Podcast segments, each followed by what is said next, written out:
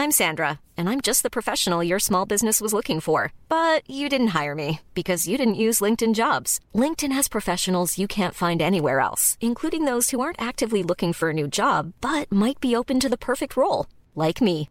In a given month, over 70% of LinkedIn users don't visit other leading job sites. So if you're not looking on LinkedIn, you'll miss out on great candidates like Sandra. Start hiring professionals like a professional. Post your free job on linkedin.com/spoken today. Heraldo Podcast, un lugar para tus oídos. Noticias del Heraldo de México.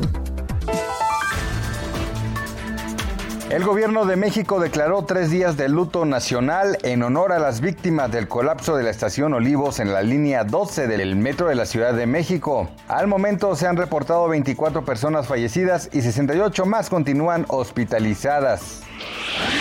Científicos de la Universidad Autónoma de Guadalajara desarrollaron una luz ultravioleta que permite eliminar 99.9% de las partículas de coronavirus. La Universidad de Hiroshima ha hecho estudios similares en los que se determinó que exponer el cuerpo humano a esta tecnología durante 30 segundos no significa un riesgo.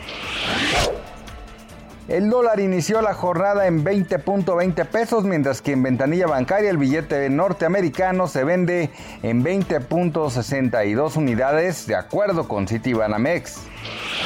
Joe Biden, presidente de Estados Unidos, aseguró que busca reunirse con Vladimir Putin, líder de Rusia, el próximo mes. La intención del mandatario norteamericano es llegar a acuerdos de seguridad, tema que se ha complicado entre ambas naciones en los últimos meses. Noticias del Heraldo de México.